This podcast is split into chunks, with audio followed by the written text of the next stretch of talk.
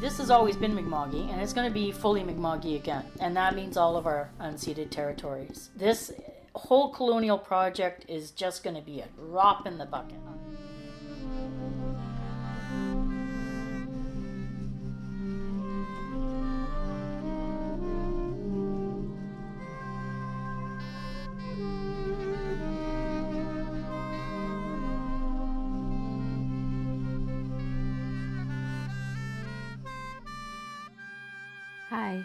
Welcome to Shades of Green, a podcast series exploring environmental justice here on unceded Mi'kmaq territory. I'm your host, Sadie Beaton. In this series so far, we've been reflecting on how some of the ways that many of us relate to our environments carry troubling legacies legacies of colonialism and white supremacy, among other things.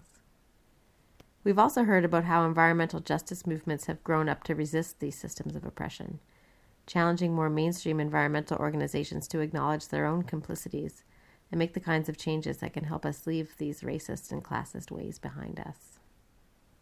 We've explored a little bit about the ways that environmental justice aims to dismantle the systems of oppression that allow environmental injustices to continue.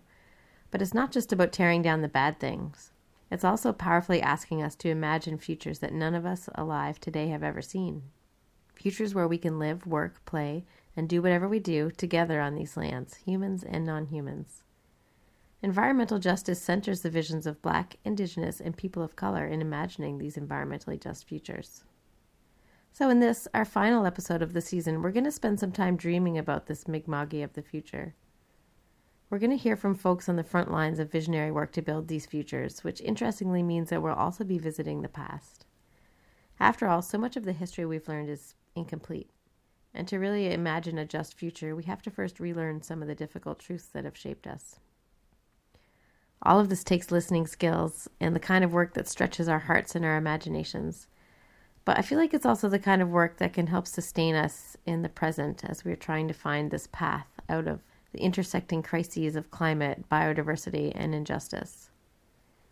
We're going to be talking about things like reconciliation, reparations, decolonization, and futurisms, all possible frameworks we can use to shape our futures, where we no longer have to fight for environmental justice, we can finally enjoy peace and friendship here on unceded Mi'kmaq territory. As always, let's begin by acknowledging the unceded territory that we're broadcasting from. This is Mi'kma'ki. For many thousands of years, the Mi'kmaq people have worked to walk gently on these lands. They offered help and healing to the first European travelers here, and they shared their knowledge to help them survive. Eventually, they signed treaties of peace and friendship. These treaties did not deal with surrender of lands and resources, but actually recognized Mi'kmaq title and established rules for what was to be an ongoing relationship between nations. Understanding these treaties is really important if we're going to have a just and decolonized future here in Mi'kma'ki. They were signed in the 1700s, but with a careful eye towards modeling good relations and looking after future generations. Mi'kmaq rights holder and activist Rebecca Moore is going to underline some facts about the peace and friendship treaties for us.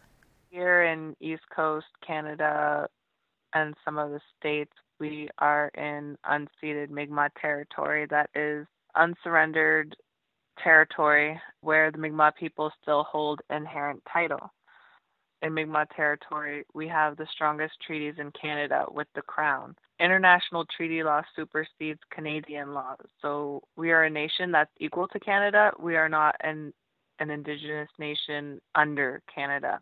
And this is via the Peace and Friendship Treaty of 1752.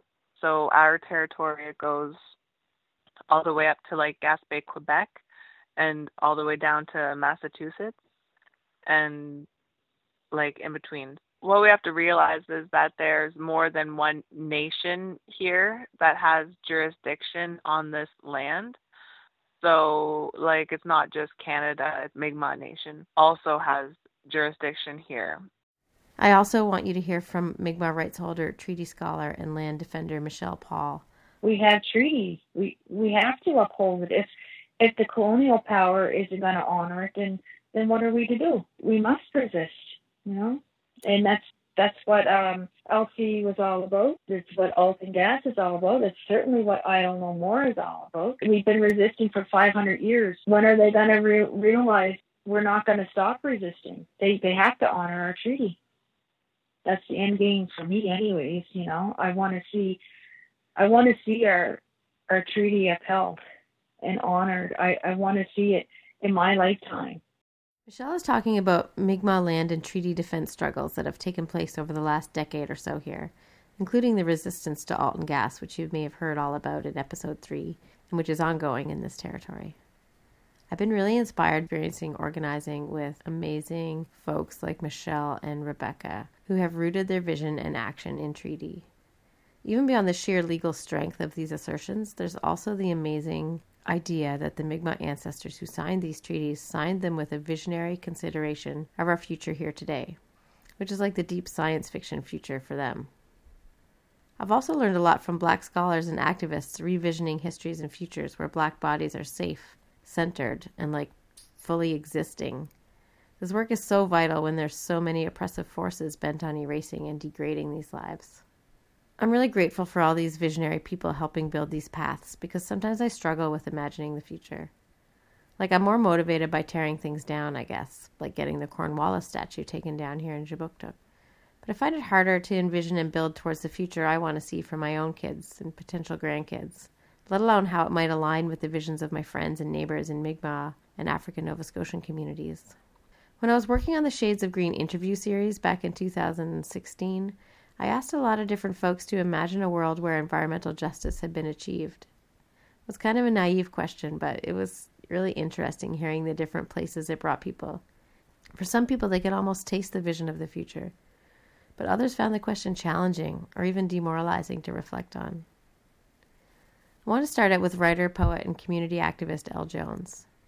She found it difficult to answer without reflecting on the sheer enormity of how much there is to undo around our relationships and really our ideas about everything.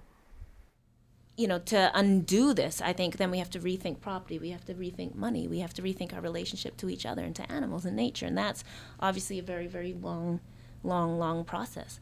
Um, you know, in a province so we can't even acknowledge like our basic treaty relationships you know? Are we going to like you know rethink how we think of property and land um, you know? So i think it's you we have to think philosophically different about the way we do things. And i'm i'm not exempting myself from that. Like i'm super the worst in terms of like plastic containers and stuff. Um, but that's on a personal level i'm saying why? Because i work long hours and then you know i don't feel like i have the energy to cook and i'm not running around to the farmers market. So you know i'm running into superstore and i'm getting something in a package. So you know that relates to how much we work in society and what our compensation is and you know i is a success. I'm saying you know when you start looking at just like one issue like why do people do x that's bad for the environment? And there's a it's not because people are stupid and don't care. It's because you know we're conditioned by all these things. Um, you know, why do people eat fast food? Well, maybe it's the only thing in your day that's cheap enough to make you feel good. You know, you live in a food desert and your community has, you know, so it goes on and on like that. So you have to go back to those roots, and that's, I think, a very complex process. And this sense of overwhelm is something I also heard from Mi'kmaq rights holders Wallace Nevin and Alan Knockwood. These two men have both done really important and visionary work in their communities and beyond. Um, we were sitting and chatting at Alan's kitchen table in Sipekne'katik First Nation about what it feels like to imagine an environmentally just future. I just can't go. I can't get there. I can't put my mind around that. Yeah. I mean, it's just, I mean, I must be just thinking John Lennon. You know, imagine. But the thing about it, eh, I mean, of course, I mean, this environmental issue is a problem, but it's only one of many problems that have been exacerbated by a structure that's put in place that keeps people down, especially Aboriginal populations. They keep us ignorant, uneducated, dysfunctional. They promote the very few, and they tell the few that hey, you're you're you're coming to this academic institute. We're paying three hundred fifty thousand dollars to educate you as a lawyer. You go back to your reserve, and what do you have to look forward to? A structure called social assistance that was created in 1964 because they couldn't figure out a way to to legally administer our money to us. Why can't you spend three hundred fifty thousand dollars on on me becoming an environmentalist and living off the land? Right? Yeah, really. And knowing how to hunt, fish, and trap like my ancestors, instead of us living and dying in a small little 5,000 acre community where we, up until lately, we were told go back to where you're from. You know, and, and it sounds radical for me to speak this way, but that's the truth. Wallace is saying this sounds radical, but, but it doesn't sound radical to me at all. How, how can one envision things right when it's so much wrong. I mean, our whole community is wrong because the government created it to be wrong in the first place. They took the native people from 76 different communities and stuck them in two reserves in 1942. The same time the Jews in Warsaw were being put into uh, concentration camps. They took the Japanese and interned them at the same time. The Japanese in 1992 got a formal apology from the Canadian and American government, yet the people who centralized those, no one ever said, We're sorry from taking you from your natural and historical hunting and fishing areas, your natural foraging areas, and shoving you into a system that's going to fail. Mm. And yet you guys are going to be totally dependent on a structure called the federal government. So you asked the question. Yeah. What was going to look like if everything was all done? Wow. I would like to. I would love to find that answer too, because I am. I am at the bottom of this hole, and I'm looking up at a real small, little, tiny of light at the other end of it. I'm still at the bottom. I mean, there's never going to be a perfect world, but there, there has to be ways where we can save her and we're not destroying it, you know? Hmm. I mean, there's no other place to move to. This is it. This is it. you know? A small little blue bubble in the air.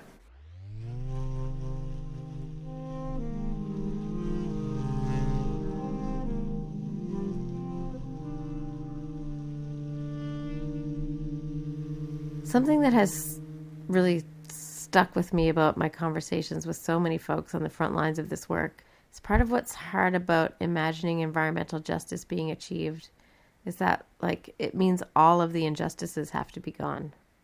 Environmental justice can't happen without all of the other kinds of justice because of how it's all so connected. And Alan is saying something so real when he asks, How can we envision things right when everything is so wrong? I've spent lots of time feeling that, and so many of us have. So I guess I'm wondering in this episode how we can acknowledge and work with this reality while also nourishing visions of what we might want to see instead. African American cultural geographer and writer Carolyn Finney has taught me a lot about the need to dig into these big questions in our environmental movements. And I was really struck by a simple but vital question she asks about sustainability.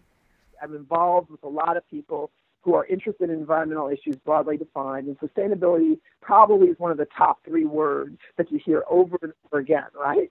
And you know, when I remember when I first heard it years ago, in the back in the '90s, when I was getting involved in international stuff, and and I, you know, I was like, yeah, I, I loved the initial idea. What, how do we sort of sustain ourselves? Our, how do we sustain a set of relationships with non-human nature and with each other? This is how I understood it. That actually are going to serve us well, and we can kind of move forward into the future, right? Of course, what then I start to understand over time is that you know we have to really examine those relationships. we have to really examine those relationships with each other, with non-human nature, and get real about them. So the question for me around sustainability is what are we trying to sustain? Are we trying to sustain a set of relationships that serve some but not everyone, nor everything? Are we trying to just remain comfortable as possible for those of us who feel like we're comfortable? Are we trying to um, hold on to an idea of who we are that actually we need to let go of? And create something new. And that's hard work. And so we don't want to do that hard work because it's scary. Um, what are we trying to sustain? Are we trying to sustain a sort of power dynamics, uh, sort of a hierarchy that allows some people to make the decisions for everyone else? And what about non human nature? Everything else that's out there in the world.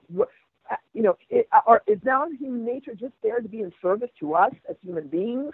I mean, so the question of sustainability is, for me, is how do we get at the reality and truth of those relationships, our complicity in those relationships?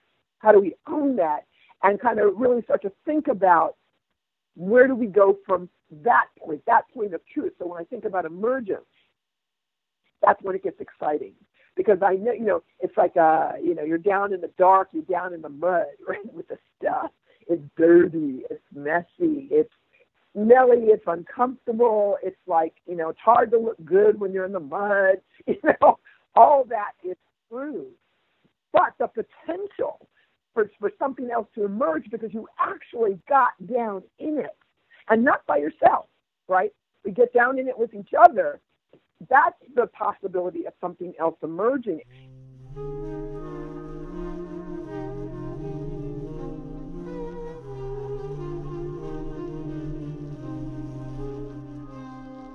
Really appreciate how she's dug right into so many questions that are messy and uncomfortable for many of us in the environmental movement, particularly. I also love how she emphasized the need to do this work of answering these questions collectively, and that that's how we get towards letting go of some of those old ideas and practices so that we can make room for new relationships to emerge. These ideas really reminded me of how Mi'kmaq rights holder, artist, and metal fabricator Tayla Paul talked about her exhaustion shallow visions of reconciliation.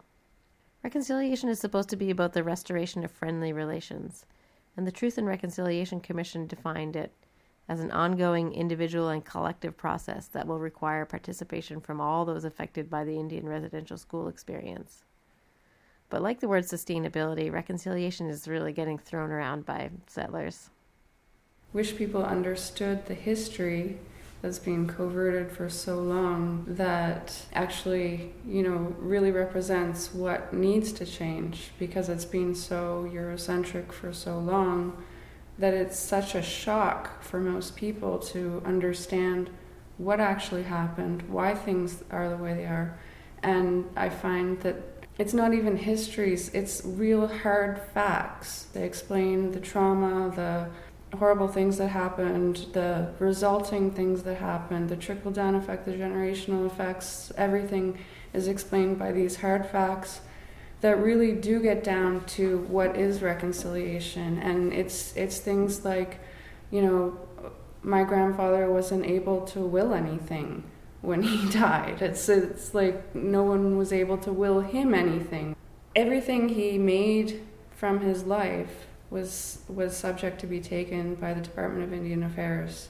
And that happened up until the 60s. It's hard facts like these that people don't understand when you're asking them to think about possibly sacrificing a small part of what they have or a way of doing things because so much was generated from exploitation for European settlers or colonization as a whole that they thought we wouldn't be here to get any kind of compensation. They thought that we wouldn't be here to ask for reconciliation. Um, that is the hard truth. Genocide is a real thing. You know, it's it's something that we're all healing from. That has impacted all of our lives. It's the reason my father couldn't be a father to me. You know, wholly and uh, why I was a street kid. You know, I know he had it a lot, a lot worse than I did. It's these things, though, that are actual facts like my grandmother raised him thinking every day he could not come home from school because legally the Canadian government could take him from school any day that she sent him for his whole elementary school life. How many white people live with that? None. None. So, you know, it's it's these stresses that were legislated stresses that caused really stressful social situations like like social situations you wouldn't even believe. You know my, my dad had to be hidden so that the indian agent wouldn't find him. This is what we're dealing with.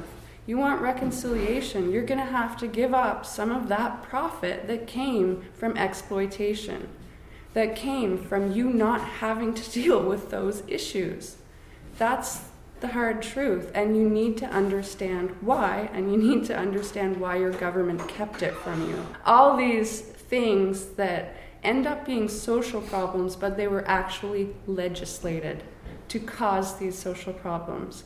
It's still happening, it's still going on. But I wish I wish people would do their own research and I wish they would listen out because um, really, I'm, I'm going to put the responsibility back on you. I've got enough responsibility on my own, on my shoulders, and I'm going to put it back on all of you out there because I want you to think about this. I want you to get out there and ask questions that are respectfully researched by your own means. You know, do do the groundwork first. Ask a, a good question. Start looking at facts. Start opening your ears to things because you know, the more you open your ears to things, the more life brings, the more you'll learn. Tayla's really surfacing some uncomfortable truths there. And part of what I'm hearing from her is that we need to have a shared understanding of the truth about the past and present. before we can really start talking about any reconciliation. Tayla's really helped me understand my responsibility as a settler, as a white person, to really get in there to listen and learn about the truths of what have happened on these lands that have been hidden from my gaze, to ask better questions that can help us acknowledge our complicities and our responsibilities to repair harms. Mi'kmaq rights holder and activist Barbara Lowe has also kept a skeptical eye on the way reconciliation gets talked about. Here she is expanding a little on those responsibilities to attend to the truths. In any relationship, there's always going to be ups and downs.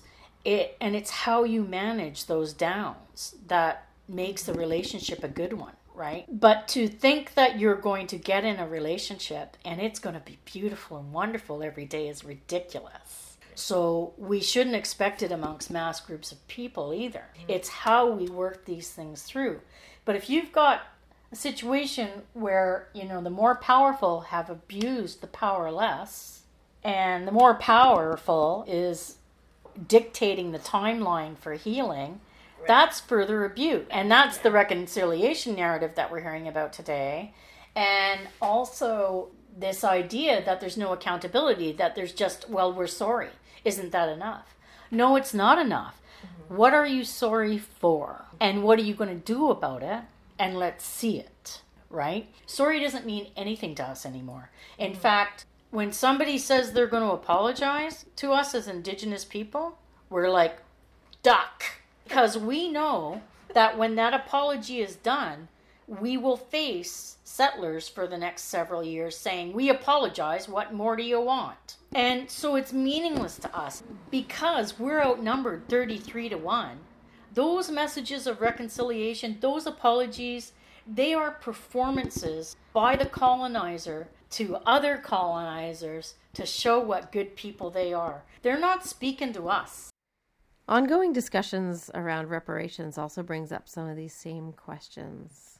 I asked Dr. Ingrid Waldron, who researches environmental racism and environmental health inequities at Dalhousie University, about her thoughts on the connections between environmental justice and reparations. So it's righting a wrong of the past because if you feel that reparations is a good thing, is valuable, then you understand that the struggles that Aboriginal peoples and African Nova Scotian peoples continue to face today is a product of what's happened in the past. But you're not going to convince the people who think, why don't they get over it? Um, it's the past. Slavery is the past those are people who don't understand the intergenerational handing down of trauma. There's a historical handing down of inequality that's hard to overcome because I think also poverty is at the root of it. So the reasons why African Nova Scotians now are not flourishing in many areas of our society is directly related to what has happened in the past and it's very difficult for somebody who's white who hasn't had that historical trauma to relate to that. That I understand. Like it's difficult to understand that. So to me, then reparations should be about addressing structurally the factors and barriers existing in the social system that's preventing Aboriginal people and African Nova Scotian people from flourishing. I think it's much more obvious for Aboriginal peoples because there's a focus on the land, and I think it means respecting. You know, there are tangible things that I feel Aboriginal people have articulated in a way that African Nova Scotians have, because I think African Nova Scotians are still working out what that what reparations means. For Aboriginal peoples, it's respecting treaty rights. It's about land reclamation. Mm-hmm. It's about their extermination from the land. It's about the rights that they have to the things that were taken away from them. So they have practical, very well articulated demands. Um, for African Nova Scotians and the Africville issue, it's also about what was taken away from them, their neighborhoods, etc. And wanting something back. And for some people, wanting something back means wanting some kind of financial compensation because for them, that's going to right the wrong. Mm-hmm. That's not going to, however, address continuing systemic exclusions and barriers that African Nova Scotians face. So if we just focus then on the economic reparations for a few group of people who are descendants of Africville, then we're not going to really address the issue. If we, however, come together as African Nova Scotians and understand that reparations means addressing the structural violence that continues to plague the African Nova Scotian community, causing them to not flourish mm-hmm. in all sectors of our society. If we don't understand that, then reparations will mean nothing.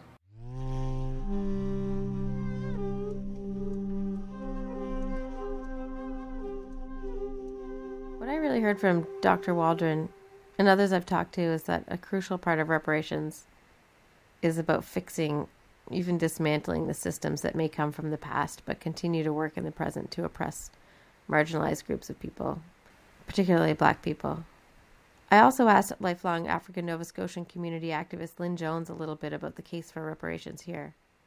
As Dr. Waldron mentioned, she's been working with a group of African Nova Scotians to articulate some demands. Here she is describing the global premises for reparations and how they apply here. So the four premises are to look, first of all, of the millions of African people that were enslaved, and um, the fact that we now have descendants of those people that were enslaved, and um, that they're old for the forced removal from their homeland of Africa. I love that because first of all, people don't realize there's millions and millions, and there's always controversy over how many million. We're not talking.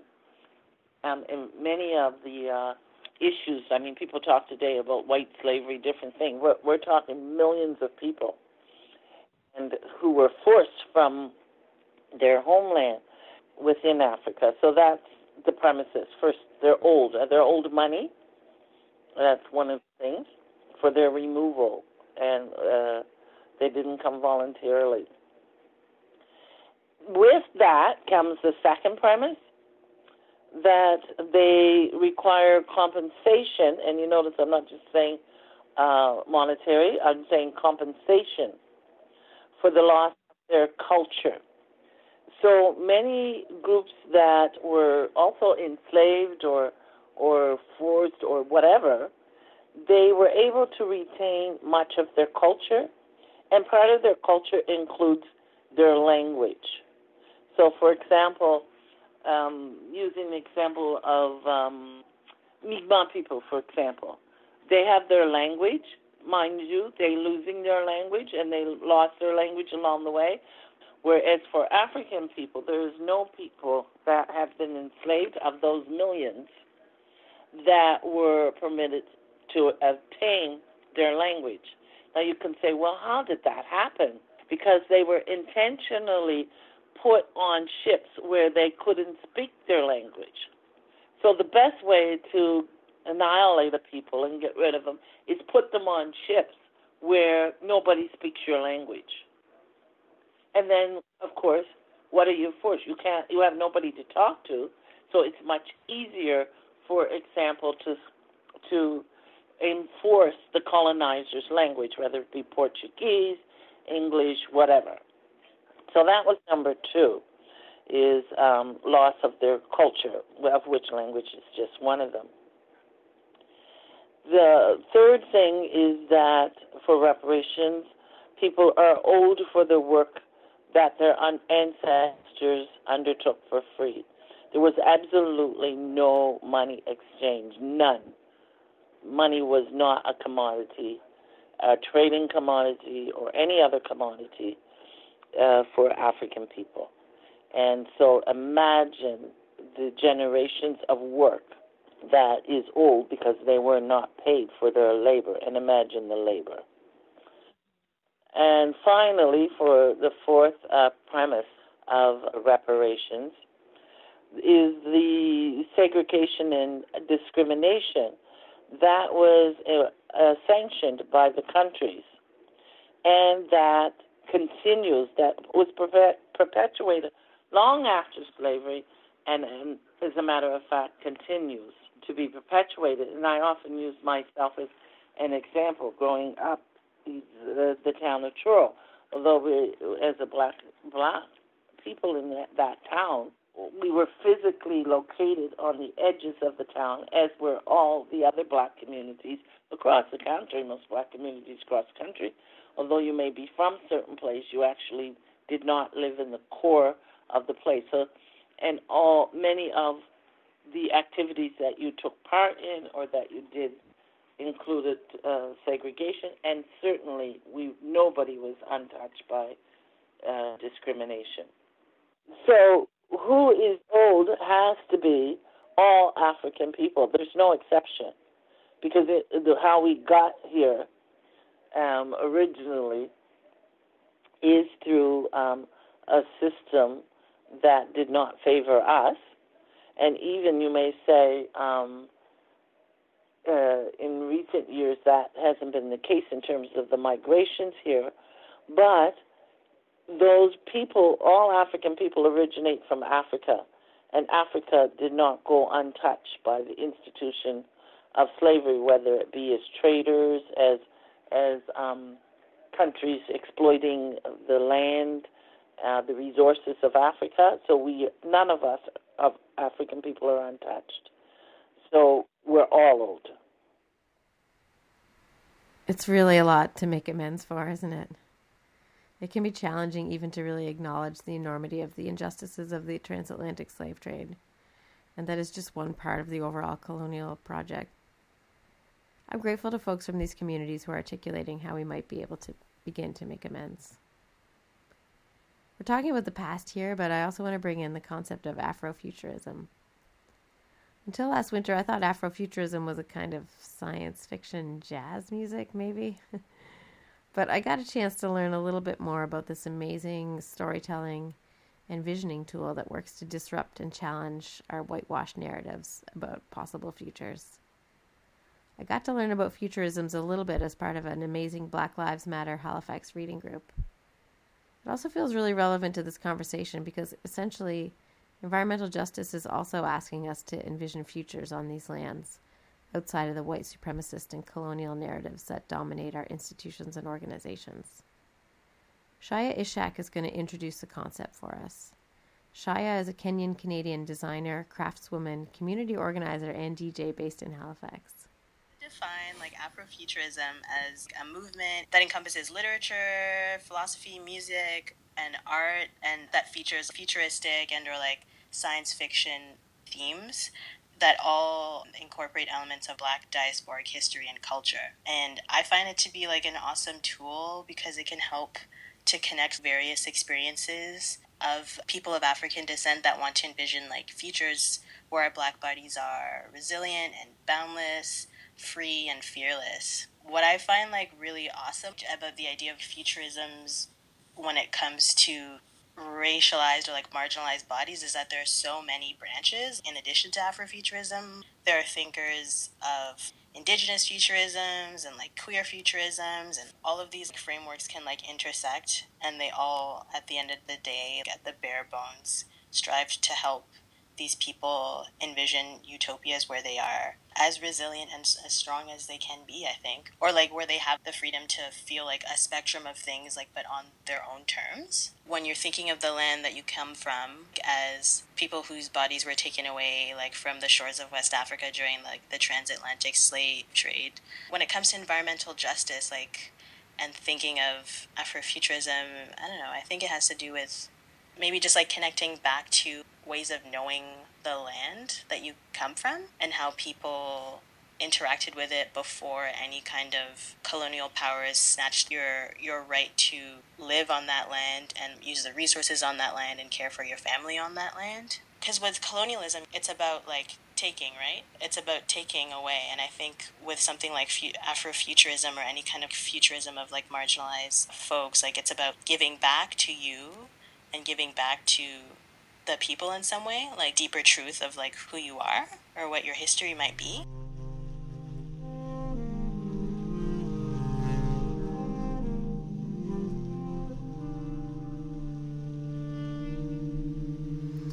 I'm really just getting my mind around the possibilities of this storytelling and visioning tool.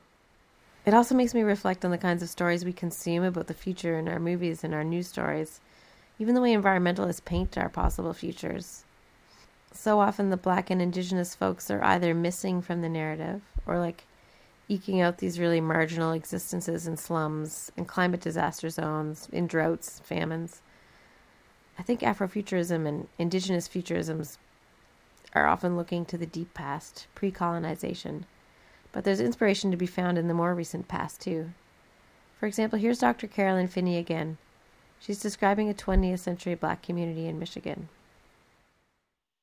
I was in Michigan a couple of years ago for the first time, and there's this great there's a community that used to be there, a black community called Idlewild, and they took me because now it's kind of a an, uh, kind of a historical site. It's amazing. It's around this beautiful lake. So back in the 1920s up until the 60s, beautiful lake. They had images where black people would come and go horseback riding and swimming and camping and live in houses around the lake.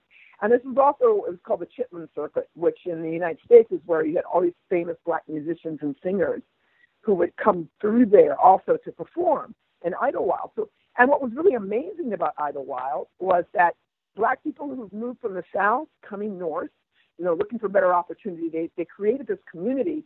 One of the most amazing things about the community is when you walk around, what's still there is all the street signs. And the street signs that they put in represented either where they'd come from. So I don't know if there was a street like named Louisville, for instance, or what they were aspiring to. So they would have names like Serenity Road or Righteous Road. I took a picture of Righteous Road because that was just way too cool. You know, the amazing thing is they, and you see the images from that time, you see what they created. So during Jim Crow, it didn't mean they couldn't create this way to be in the outdoors, be in a space, feel safe, feel good, feel joy, have a full and rich life. It doesn't mean the other stuff wasn't happening. So, you know, it's kind of holding those two things historically to understand that, you know, now we get in the present, you know, all that stuff doesn't just fade away because it was in the past. Have you ever heard of Idlewild? I knew it was an OutKast album, but I didn't know it had been a real place. The story made me wonder about all the other stories I don't know, especially here in Mi'kma'ki, where African Nova Scotians have over 400 years of largely rural presence on these lands. I want to bring Shai Ishak back into the conversation. She's going to talk a little bit more about the role of reclaiming and reframing past histories as part of the work to reshape our futures towards justice. This amazing activist and artist named Cannupa Hanska Luger, who is from Standing Rock, and uh, one of the things that he was saying was he was challenging the idea of like decolonizing, like what does it mean to decolonize, and like what it like versus like what would it mean to like re-indigenize, rather than withdraw ourselves from like a colonial mindset where we would still maybe have to like work within the structures that exist from its its horrible yet glorious legacy. Like he actually used the word the glory and horror of colonialism. I was like, whoa, I can't believe you just said because it, it's kind of true. I don't know. Anyways, rather than do that, we have to maybe like revert to our original thinking, go back to our like indigenous ways of knowing the land and the world. So like to like decolonize, I think I would say like we'd have to change the language and like like re-indigenize so we can really contextualize where we are and where this whole time like we've been. Yeah to re-indigenize i think really calls for us to really consider the fact that before any european colonial powers like came on this land there were people who were thriving and had their own systems their own way of sovereignty. To re-indigenize and like when you're thinking of re-indigenizing and like being connecting to knowing the land in those ways i think it's inherently attached to like this idea of environmental justice, right? Because if you're thinking of going back to those ways, then you're obviously connecting with like the land mm-hmm. to like build like the futures that we want for our families and our communities. I want to bring Eriel Deranger into this conversation too. She's an Indigenous climate justice activist and a member of Chipewyan First Nation. Because this sense of reconnection to the land sounds so much like what she was dreaming about when I asked her to imagine a future where environmental justice had been achieved here on Turtle Island. So to me, it is about reconnecting not just um, our our ideology of connection to land, but our physical, mental, and spiritual being gets reconnected to place, and we start to see the land as these places that we need to be building and working with in a symbiotic relationship. And that this idea of like permaculture, which is a white terminology, which Native people would, would be like, oh, well, we do that all the like if you broke down the definition of permaculture in my community of Fort Chipewyan to some of the people up there, they'd be like, oh, well, we've been doing that like our trap lines are basically giant permaculture routes that mm-hmm. we build up, you know, pathways and we know where to pick berries and we, we nurture those places for berries because we know that the moose or the caribou will come to certain places if we nurture these other places. And we have these massive permaculture um, um, plots of land. And that is for me, like decolonization is that. It's about like learning to see the land in a more holistic state and that everything changes because then you have a much more deeper respect for those river systems, for the lichen on the trees, for the for the muskeg in the ground, for the waterfalls in the mountains that feed these river systems, the glaciers, to all of these things become relatable and interconnected. Um, I, I don't know how you would say taste or sound like, but it, it just is that reconnection. Like that is what decolonization could provide us if we're willing to do the work to decolonize the way we view everything. It's not just about the environmental movement, but decolonization only works if it's across the board through economics, through commerce, through trade, through the, the the development of those resources because native people did you know dig up things and sell them and you know turquoise and gold and all these things but they did it in a more symbiotic relationship that had balance to it and so for me decolonization is a restoration of balance of our relationship with mother earth and it would change everything i love the way she kind of gently puts permaculture in its place there and that relationship with the land that Eriel is describing as decolonization also reminds me of the answer that Mi'kmaq rights holder, drummer, and filmmaker Catherine Martin shared with me for the same question.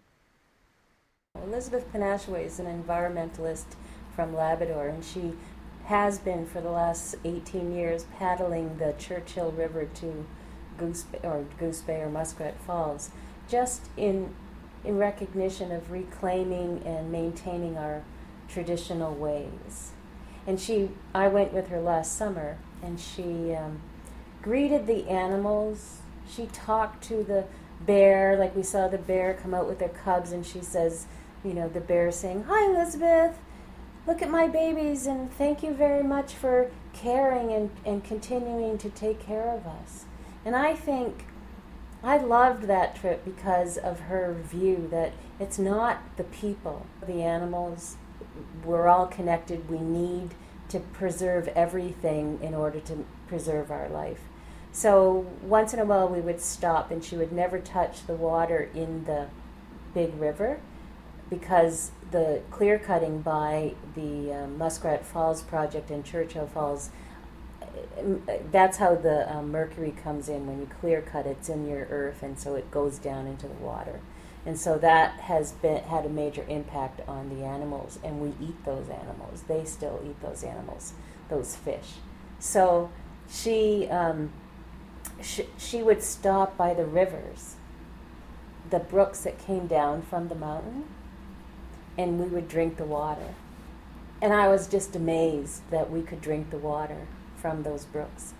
And I thought all the time about the future, how how important it is that in 10 generations, seven generations from now, the young people and the people who are alive at that time will be able to drink the water right out of the brooks like we still can.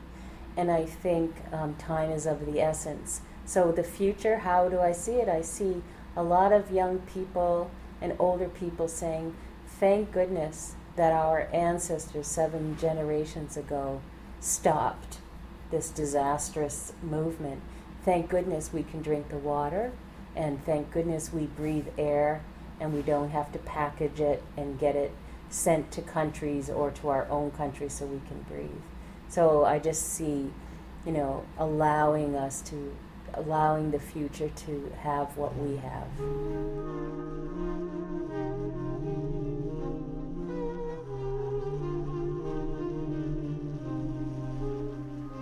Catherine manages to tell a beautiful story and also to weave in so many elements of what we've been talking about in terms of finding that connection to the land and to its creatures, and that sense of looking back to look ahead. Except in this case, she's asking us to look ahead to look back so that we can act with the future in mind. Anyway, time is of the essence.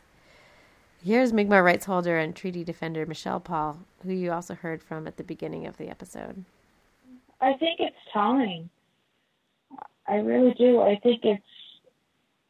I I don't want to say it's long overdue because I I think that goes without saying. But what I would like to see happen um, with treaty law is is more education and and more uh, assertions and ultimately uh, treaty law being honored. I think it's that's what it's going to take. This word of reconciliation, that's just a word. Uh, you have to uh, really step up to the plate and put your money where you put the words into action. Really, um, it's more than overdue. It's it's the foundation of what this so-called country was uh, founded on, so-called founded on. Mm-hmm. There's so much undoing to do of um, colonization that I don't even know where to begin. I don't even know what to say. Like, you know, what do I say that it's time for them to give back the land? It's time for them to do that. I don't even know how to say it, Sadie. Yeah. But what I do know is that as First Nations people, we do need our land back because there's nothing that we can do to be on equal footing without it. And as far as taxation goes and, and the way that they draw revenue from the lands basically and from extracting from the land and from you know, that's where all the all the revenue comes from the resources that essentially belong to us. So there's got to be some giving back of something, but I don't know what that looks like. But I, what I would like to see is the honoring of the treaty, and what that would entail um, would definitely be an, a close examination of the treaty, line by line, word by word. And I think it would shock a whole lot of people what it really says and what it really means because it the foundation of this so-called nation or country of Canada is right now founded on treaty and what we really are on right now or the reality that a lot of people live in is a lie. It is a, a harsh pill to swallow. Like it's called a false claim. Like I own my house here, right? And I pay property tax, but it's a false claim because because of Aboriginal title. No, no legitimacy because only Aboriginals can perfect title. The government cannot perfect title. And that concept alone, a lot of people don't understand it because it's not explained to people, right? So there's so many things in law that people don't understand because they're they're not um, taught. I'm remembering what El Jones was saying earlier in the episode too, about the idea that to achieve environmental justice, we'd have to shift the whole way that we think about property, our whole relationship to the land. As Michelle Paul is describing, the peace and friendship treaties actually offer a decolonized framework for that. I also wanted to share Rebecca Moore's vision of a future in Mi'kma'ki because she gets really specific about what it could look like to harness the power of the peace and friendship treaties for environmental justice.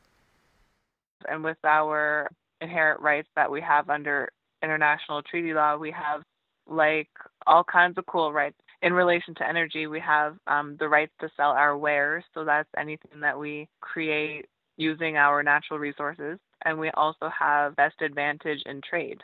And so, with knowing that, I don't see any reason why we could not produce our own electricity via like clean and renewable energy because clean energy comes from, you know, the sun and the wind and things like that. So there's no reason why we can't harvest our own clean energy, like harvest our own sun power and then with our best advantage in trade, sell that back to everyday consumers in our territory.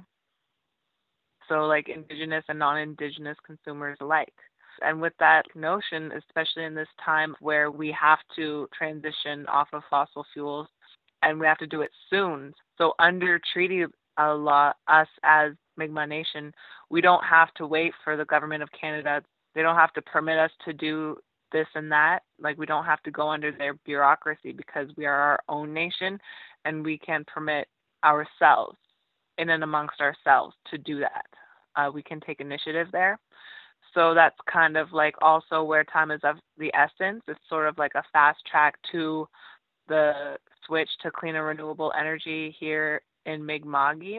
So it's also extremely appealing that way because you know where would you rather buy your energy if you had the option? Would you rather buy your buy your utility from a dirty fossil fuel like coal coal produced energy from um, energy monopoly of Emera, or would you rather buy clean energy produced by an indigenous company where the funds go back into these indigenous communities that still, you know, some of them don't even have clean water, for an example, you know what I mean?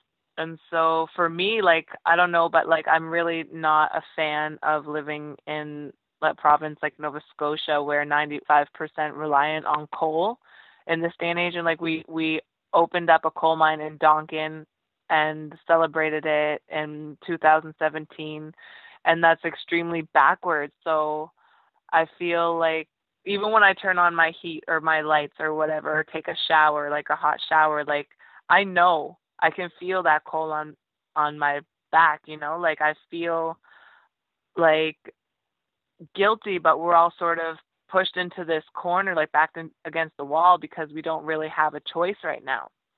So I feel like it would be really emancipating to give people that choice of of whether to choose, you know, their utility from fossil fuel or from from clean and renewable. And so this would take obviously investment and organizing, but it's it's definitely a possibility for the future and something that I think people should really consider and look into. Yeah because our um our treaty it's not just Mi'kmaq like a Mi'kmaq treaty. We didn't sign it just by ourselves. It's actually everybody's treaty, everybody's peace and friendship treaty to uphold our collective peace and friendship treaty together.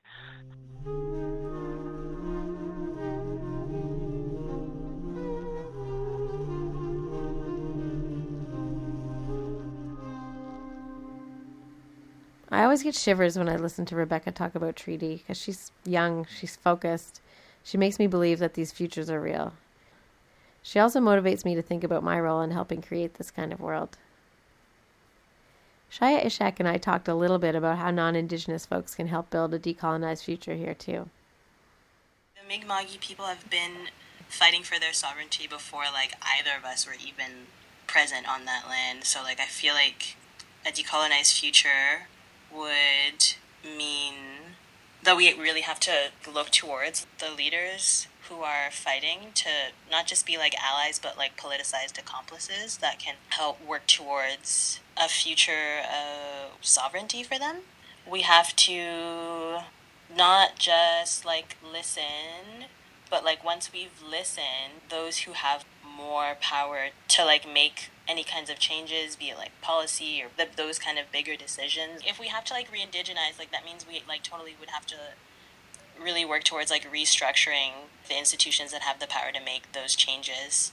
They're so strong and it doesn't feel like they're going anywhere. So it would mean that we'd have to like there would have to be serious measures taken to like restructure who can make those decisions and if it means having an all indigenous staff then so be it. We would need to like get rid of our military state forces. I think we'd have to like get rid of prison and find different alternatives to like punitive structures because that's not the way that things were. Like we'd have to look at all these like big institutions that like take so much of our power away and see how they can be restructured in a way that doesn't like totally dehumanize people. Over and over in this series, we hear from folks on various kinds of front lines of these movements, underlining the importance of listening. Not just listening on its own, but also taking up what we've heard to push for the really deep changes we need. But also, I was kind of amazed by how many folks I talked to highlighted the need to abolish prisons as part of our environmental justice future. It's a reminder that environmental justice really is transformative justice. I want to bring in Barbara Lowe again here because she's going to paint a really great picture of a future in Mi'kma'ki that really underlines the justice piece. First of all, this is going to be this has always been Mi'kma'ki, and it's going to be fully Mi'kma'ki again, and that means all of our unceded territories. This whole colonial project is just going to be a drop in the bucket of our whole time. What will Mi'kma'ki be like? Well, there won't be any prisons, there won't be any hunger, there'll be a lot less disease there'll be happier people. This mental illness epidemic that's going on, which I prefer to call a, a normal response to abnormal conditions, will be gone.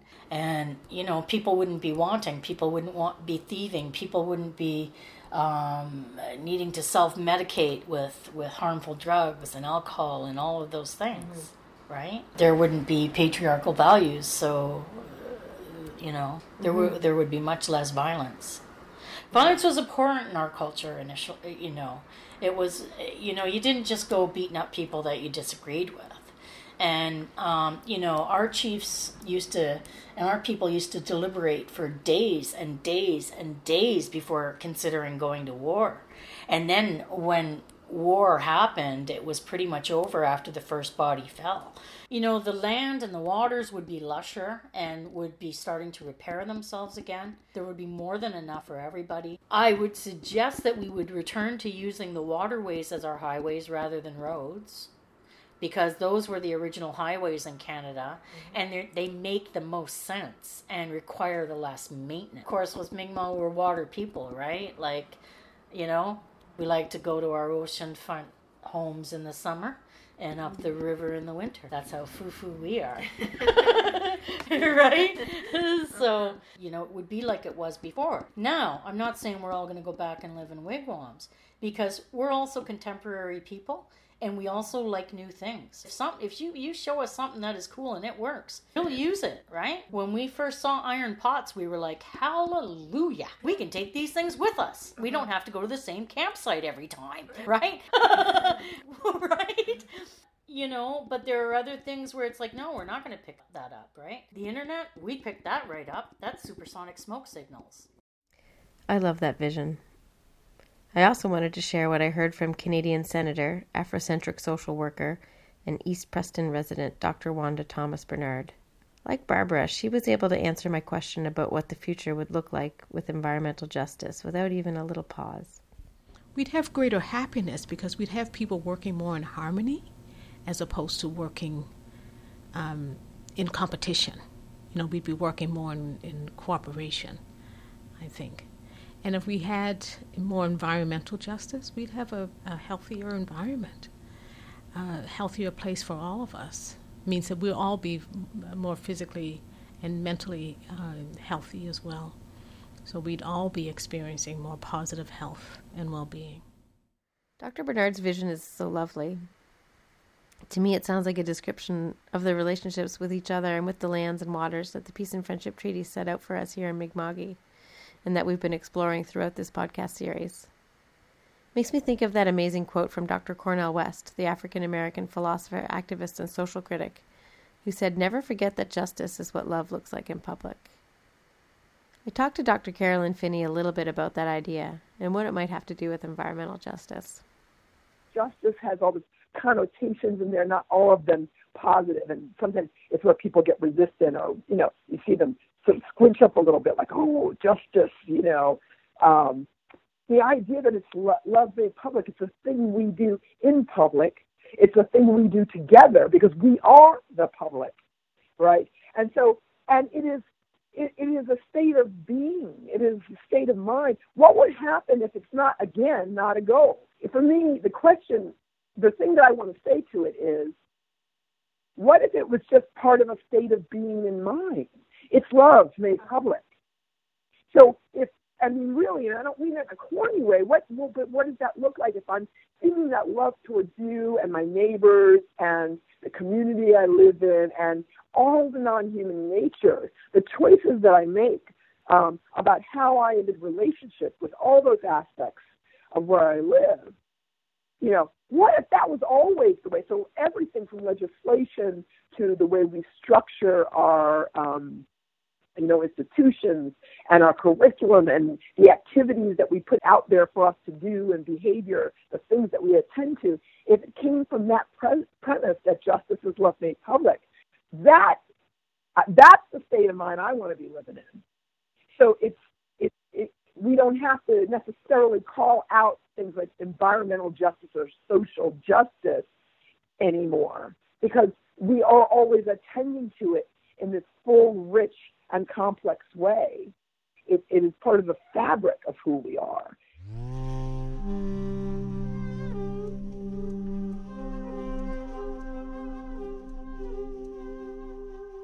I was reflecting on why it feels weird to talk about love when we're talking about environmental justice, but it really is the most concise and true answer, I think. Because in the world we're living in, love really is an act of resistance. Maybe this is a little cheesy, but I think I'm okay with that. Because environmental justice, in its essence, really is all about attending to our relationships. Relationships are supposed to be reciprocal, right? But now we've got all this baggage and lost trust, so many amends to make. To make it messier, it sounds like this is work that we have to do together and in public. Before we wrap up, I want to share one more thought from Taylor Paul. Just being on a path towards actual reconciliation will feel enough for like reconciliation in our lifetimes because we'll know that we've at least done our part to pass it on for our children to do better and for their children to do even better it's going to be generations before we actually see healing in our cultures, between our cultures, on our lands, and for any sort of country that emerges. Because I think it actually does need to change. It is going to take a change, and it is going to be kind of disruptive to a lot of people in a lot of ways. But I think there are also a lot of people who are residents of Nova Scotia or the Maritimes who uh, understand that this needs to change, who are tired of the current system, who don't really see government working for them. And I think we have to retire the old way of doing things. And I think it's not just Indigenous people that understand that. So I guess I guess I already see it happening. I already see allyship there. It's already a really important part of how things should move forward in the future because we already get it on a grassroots level, on a on a friendship level. We know what friendship and sharing and peace are. I love what Taylor said about getting it on a friendship level. Like, we know how to love our friends and share with our friends, for the most part, right? And I wonder how much of this environmental justice work grows outward from those little gestures, those moments that feel small and vulnerable. I feel like it shows up in the way we relate to each other in our organizations feel like we see it in how we build relationships across difference for sure, including with non human nature. And all of this talk about futurisms makes me think about how it can show up in relationships across time, too, even with our ancestors and our future generations. Valuing our relationships can help sustain us in the present, too, as we do the difficult work of acknowledging the hard truths that are rooted in the past and the dismantling all of those harmful systems and institutions to make room for emerging new visions. I know I'm sounding vague and grandiose and cheesy, but I really do believe it's an important path to consider around how we get to a just future here in Mi'kma'ki, on Turtle Island, and beyond. And I've got so much to learn about the treaties that govern these lands here, but I do feel that they are a relationship framework. They're a gift from our ancestors that could also help us in figuring some of these things out today. It's really hard to wrap up this series exploring environmental justice in Mi'kma'ki. And there's so much that we didn't get time to really dig into and talk about. But we have heard from so many brilliant folks on the front lines of loving and fighting for just futures on these lands. We've heard stories of injustice that are deeply rooted in systems of oppression like colonialism and white supremacy. And we've learned how the mainstream environmental movement has been complicit in some of these harms. I hope we all got to reflect a little bit about what these movements for things like indigenous self determination, for reparations, for decolonization all have in common. And that the concept of environmental justice is about so much more than just tacking some social justice considerations onto the environmental issues that have already been defined. If justice is what love looks like in public, I think we've got lots of work to do in our organizations and institutions. From what I've been hearing, it seems that learning to listen, but like really listen with an open heart and mind is a key first step. For those of us in positions of power, of whiteness, learning to be accomplices to black, indigenous, and people of color in realizing their own visions of just futures is also part of environmental justice. And like we've heard so many times, this means letting go, being willing to allow environmental justice to change everything. It's scary, but maybe it is how we heal our relationships with the land and with each other and how we allow for new and better futures to emerge. It was such a simple question a few years ago when I first asked it. What is environmental justice, and what does it mean for the work of the more mainstream environmental movement? And I'm still not sure I can answer it exactly, but I am so grateful for the opportunity to have been able to chat with and, and dream with so many people who've generously shared their own gorgeous and complex visions of what environmental justice is all about, what that has to do with things like reconciliation, reparations, decolonization, even sustainability. I hope this episode and the whole five episode series has inspired you to listen a little differently, to ask your own good questions about what environmental justice could look like in the territory where you live. A giant thanks to all of the incredible voices shared in this episode and guiding me behind the scenes. Some of these folks include Dr. Wanda Thomas Bernard, Erica Butler, Eriel Deranger, Dr. Carolyn Finney, Shaya Ishak, Jen Graham, El Jones, Lynn Jones, Barbara Lowe, Catherine Martin, Gabby Mills, Rebecca Moore, Michelle Paul, Taylor Paul, and Dr. Ingrid Waldron. I also need to shout out a thanks to social justice facilitator, healer, and doula Adrienne Maree Brown. A special thanks to everyone at Ecology Action Center for supporting me in asking these juicy questions, and to the Community Conservation Research Network. And further thanks to Nick Dorado for composing our theme music. Thanks to everyone, really, who's listened, who's generously shared their teachings, who's offered their ideas and their support and their love, all critical to me being able to put these episodes together and to share with you. I'm Sadie Beaton, your host, signing off for now with love and curiosity and I'm going to leave you with a song called Many Paths, written and performed by high school students at Kawacatoose First Nation in Saskatchewan as part of an initiative called the N'we Jinan Tour.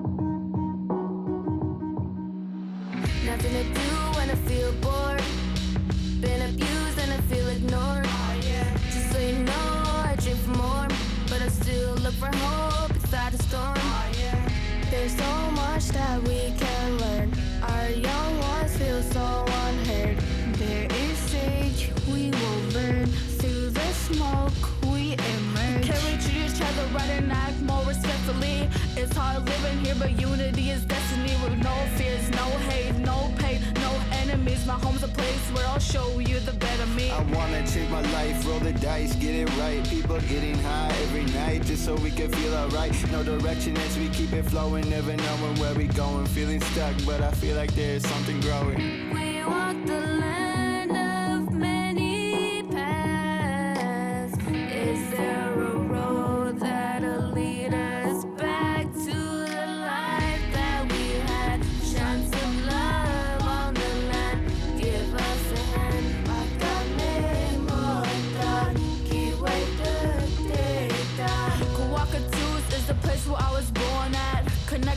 sacred spirit through a horse dance.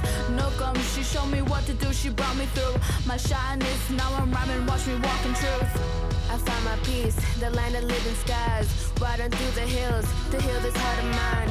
Running from the pain, I wanna feel alive. Searching for the way to show the beauty of my pride. Once upon a time, there was a boy who was bullied, avoided everybody, and nobody was looking. He was raised on the res, he left to go hunting. He tried to keep the faith, but at home he was struggling. He had a dream one night that he would be a star, but he woke up to some news that really broke his heart. His cooking passed, and it was tough as a child, cause he knew inside that he would really miss her smile. But he listened to her words, and she gave him the patience to live in a way that would honor creation. It gave him the strength that it allowed him to grow.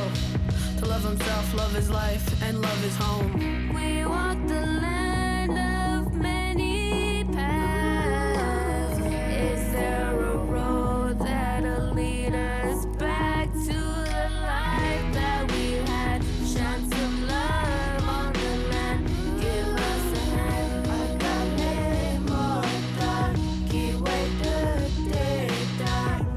my uncle to judge. It hurt losing my sister. It showed me pain isn't love. I know I wanna be different. I'm gonna keep my head up and make better decisions. You have to walk in my shoes to understand my position. I'm at a crossroad, don't know which way to turn. Should I stay? Should I go? Should I change first? I needed help. I needed love. Damn the pain it hurt. So I'm saying this now. I need you to make this work. There's one thing that a native people lack, the love and care, so unfair as I'm looking back. When I turned 13, I cut my long hair. They see my white skin, but they always stop there. But looks can be deceiving, I'll show you the real meaning. This is the message that our people spent years bleeding. So many still hurting, looking for a better feeling. Vision of a future we will forever dream it We walk the land